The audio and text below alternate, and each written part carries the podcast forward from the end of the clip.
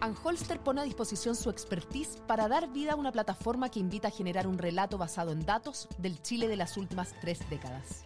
Bienvenidos al podcast de Chile en 30 años, desde el retorno a la democracia al estallido social en datos, con la conducción de Connie Stivicic. ¿Cómo están? Bienvenidos, gracias por acompañarnos. Partimos hoy día mm, de nuevo un uh, nuevo eh, capítulo del podcast Chile en 30 años, esta plataforma creada por Anholster para exponer información y estadísticas que permitan generar un relato basado en datos del Chile de las últimas tres décadas. Hoy día vamos a hablar de un tema, alguien puede decir, un tema complejo, un poco árido, pero paremos un poco porque de verdad es bien importante, tanto para la economía como para la estabilidad del país. La deuda pública. Eh, estamos para conversar de esto con Germán González, que es vicepresidente del Consejo Fiscal Autónomo. Ojo, Consejo Fiscal Autónomo, que es una entidad que da cuenta también de la relevancia del tema, ¿verdad? Una entidad relativamente nueva en nuestra intencionalidad y que tiene carácter autónomo, justamente por la importancia que tiene la mirada y las recomendaciones que da. Y mm, además, Germán también es coordinador macroeconómico de CLAPES UC. ¿Cómo estás? Bienvenido. Hola Connie, ¿cómo estás? Muy buenos días y saludos a todos quienes nos escuchan. Muchas gracias por, eh, por acompañarnos. Hagamos una mirada, Germán. primero, ¿qué es la deuda pública? Para entender y para que todos se conecten rápidamente con lo que estamos hablando. Bueno, la deuda pública es una de las fuentes de financiamiento del gasto público, ¿verdad? O sea, nosotros sabemos que todos los años eh, se hace un presupuesto de la nación en el cual eh, el gobierno ¿verdad? va al Congreso entre los meses de septiembre y noviembre, señalando cuál es el nivel y cuál es la composición del gasto público que va a haber el año siguiente. Pero adicionalmente, tiene que decir cada gobierno cómo se va a financiar ese gasto público. La principal fuente de financiamiento eh, son los impuestos, ¿verdad? Cerca del 80% de los ingresos fiscales son impuestos. Y eh, muchas veces, ¿verdad? Con los impuestos y con los ingresos fiscales no alcanza para financiar todo el gasto público que está presupuestado y por lo tanto la diferencia debe financiarse con emisión de deuda. Igual que una familia, ¿verdad? El gobierno tiene que endeudarse si es que los ingresos no le alcanzan para el gasto que tiene. Y esa deuda es la deuda pública, la que emite el gobierno de Chile, que puede ser emitida en el mercado local en Chile o puede ser emitida también en el extranjero. Pero básicamente lo que hace esa deuda, que tiene que ser aprobada por el Congreso en la discusión eh, eh, presupuestaria de cada año, eh, es que permite financiar una parte del presupuesto de la nación, que como sabemos se destina a financiar educación, salud, pensiones, vivienda, etcétera. ¿Cuál le podríamos decir que ha sido la trayectoria de este tema en los 30 años, Germán? Porque eso también nos da cuenta de la importancia del tema. Eh, eh, yo, mencionaba, ¿verdad?, la existencia del Consejo Fiscal Autónomo como una, como una demostración no solo de la importancia de su existencia, sino también de su condición de autónomo. Claro, efectivamente. Em, partamos por la, por la trayectoria de la deuda pública. Y voy a partir con lo más reciente. El año pasado, eh, la deuda pública chilena eh, fue equivalente a 116 mil millones de dólares, una cifra muy grande, equivale a 38% del PIB. Lo voy a, después lo podemos poner en perspectiva internacional, pero primero veamos la, serie, digamos, de, esta deuda. Esta deuda pública, el año 2007, era 4% del PIB. O sea, si uno mira la última parte de estos 30 años, desde el 2007 en adelante, lo que ha ocurrido es que la deuda pública como porcentaje del PIB ha aumentado sostenidamente, como mm. digo, desde 4% del PIB, eran menos de 7 mil millones de dólares ese año, hasta 38% eh, del PIB eh, o más de 116 mil millones de dólares el año 2022. O sea, la historia más reciente de estos 30 años es de un aumento sostenido de la deuda pública en Chile. ¿Qué pasaba antes? Bueno, este nivel de deuda que tenemos hoy día, de 38% del PIB, es comparable con el nivel de deuda que había a principios de los 90. Es decir, si ustedes se imaginan, ¿verdad?, cómo ha sido la dinámica de la deuda, hubo una deuda como porcentaje del PIB que en la primera parte de estos 30 años decreció, ¿verdad? Cayó el nivel de deuda pública PIB, eso fortaleció nuestros indicadores fiscales, nuestra clasificación de riesgo, y desde el 2007 en adelante esa deuda ha venido eh, subiendo. Pasamos de ser acreedores por un periodo corto de tiempo, pero fuimos acreedores y a, ser deudores finalmente. Claro, ahí creo que ese punto es importante, porque deuda pública siempre hemos tenido. Pero cuando, cuando combinamos la deuda con los activos, porque Chile también tiene activos, ¿verdad? Tenemos una medida que se llama deuda neta, que es la diferencia entre la deuda, ¿verdad?, menos los activos. Y en ese sentido, efectivamente, como tú bien dices, eh, fuimos acreedores netos y eh, desde el año 2016 es que pasamos a tener más deuda que activos. Y eso significa que pasamos a ser deudores netos. Básicamente porque nos empezamos a endeudar, ¿verdad? Y empezamos, como consecuencia de varios shocks que hemos enfrentado, también a usar los activos. Entonces, esa combinación de aumento de la deuda con eh, reducción de activos nos llevó a una posición eh, deudora neta, que es donde estamos hoy día eh, también, y que ha tenido alguna implicancia en términos de clasificación de riesgo y otros. Ahora, todos los países, tú, me dirás si no, ¿verdad? Pero uno se imagina que así como las casas, todos los países siempre tienen o arrastran algún grado de deuda. ¿Cuándo eso pasa a ser una mala noticia? ¿Y en qué posición estamos hoy día respecto de la que tuvimos, por ejemplo, en el pasado, en que probablemente era mucho más problemático? Claro.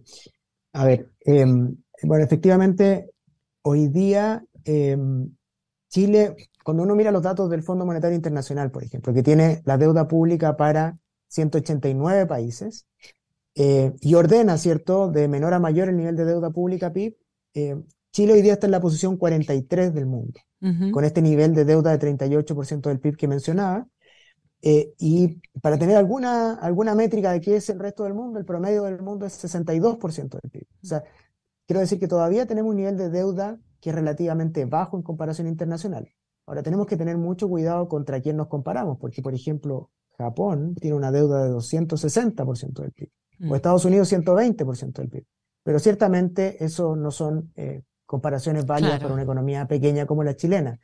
Y, déjame mencionar un poquito una, nosotros en el Consejo Fiscal eh, y el propio gobierno, ¿verdad? Eh, este gobierno actual ha incorporado la visión de la deuda pública como una innovación al manejo de la política fiscal, que antes no existía, ¿verdad? Y eh, el gobierno se ha puesto uh, un límite al nivel de deuda en torno a 45% del PIB. El Consejo Fiscal también ha hecho algunas estimaciones y parece que ese es un, eh, de acuerdo a la evidencia, ¿verdad? Un nivel prudente de deuda eh, al cual, ¿verdad? Sería, sería complejo si es que nos pasamos, ¿verdad? De ¿Y qué, qué define esa prudencia, Germán? ¿Por qué ese número y no un 43 o un 48?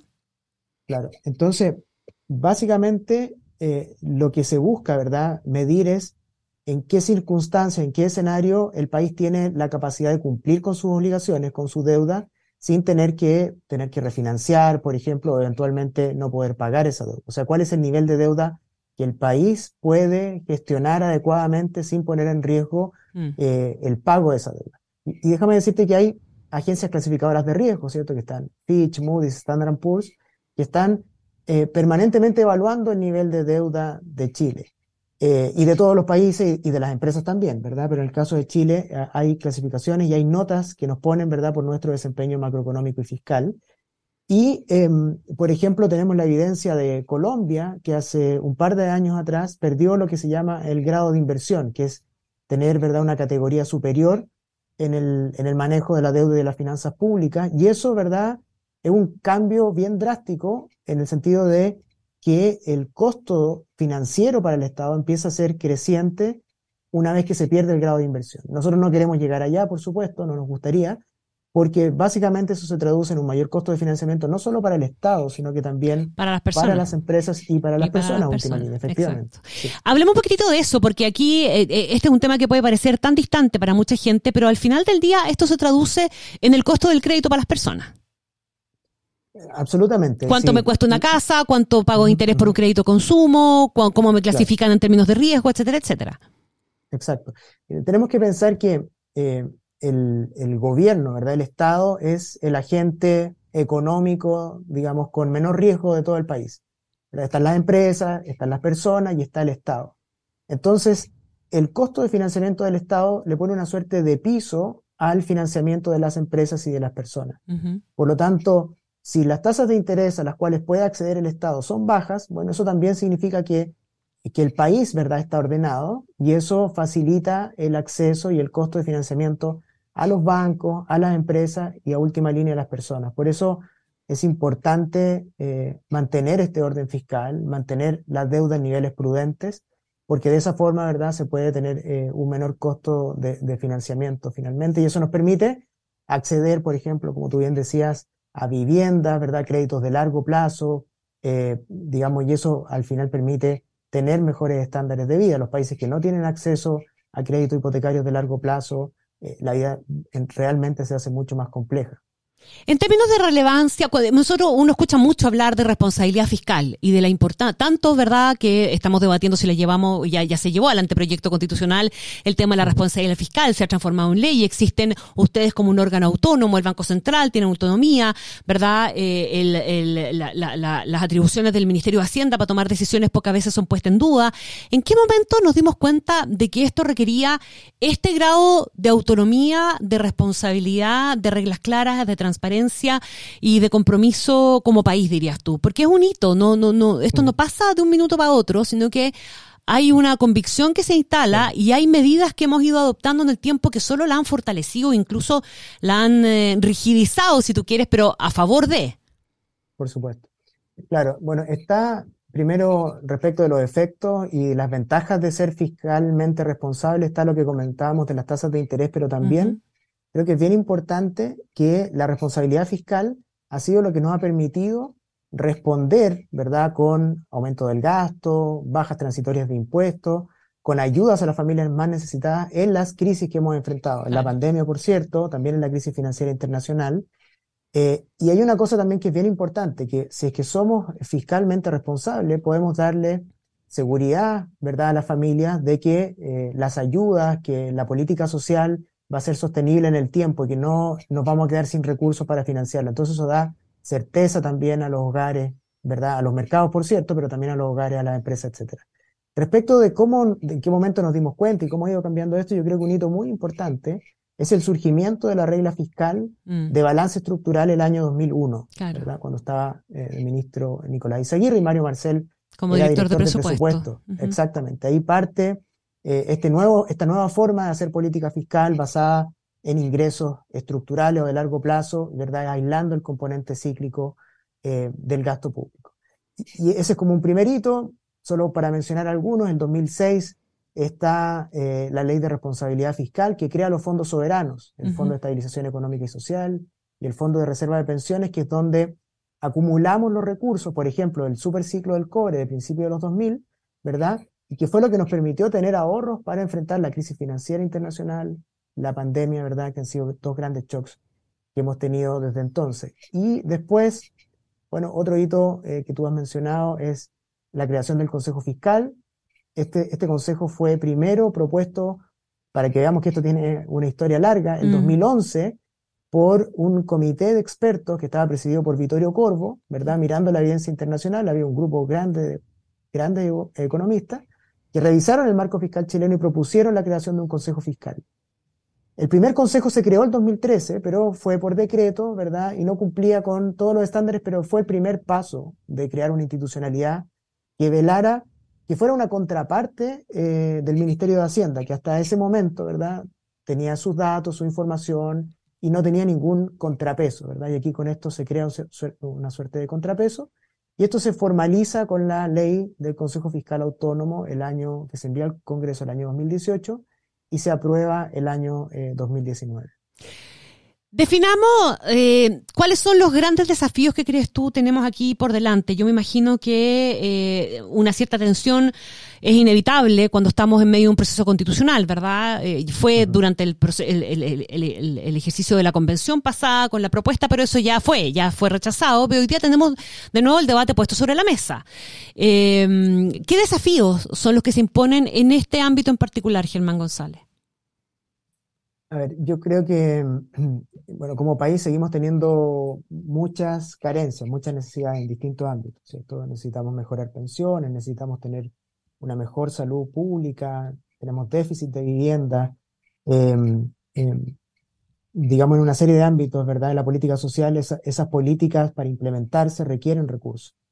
Em, y esos recursos, ¿verdad? Si no están disponibles, eh, simplemente es muy difícil, ¿verdad? Porque como hablábamos de la deuda pública, la deuda pública no se puede usar para financiar eh, gastos permanentes, ¿verdad? Esa, eh, digamos, ese mantra que se repite muchas veces de que solo ingresos permanentes sirven para financiar gastos permanentes es algo válido, ¿verdad? Algo correcto desde el punto de vista técnico y por lo tanto la deuda pública no es la solución para financiar demandas permanentes como pensiones, salud o educación, ¿verdad? Mejoras en esos ámbitos.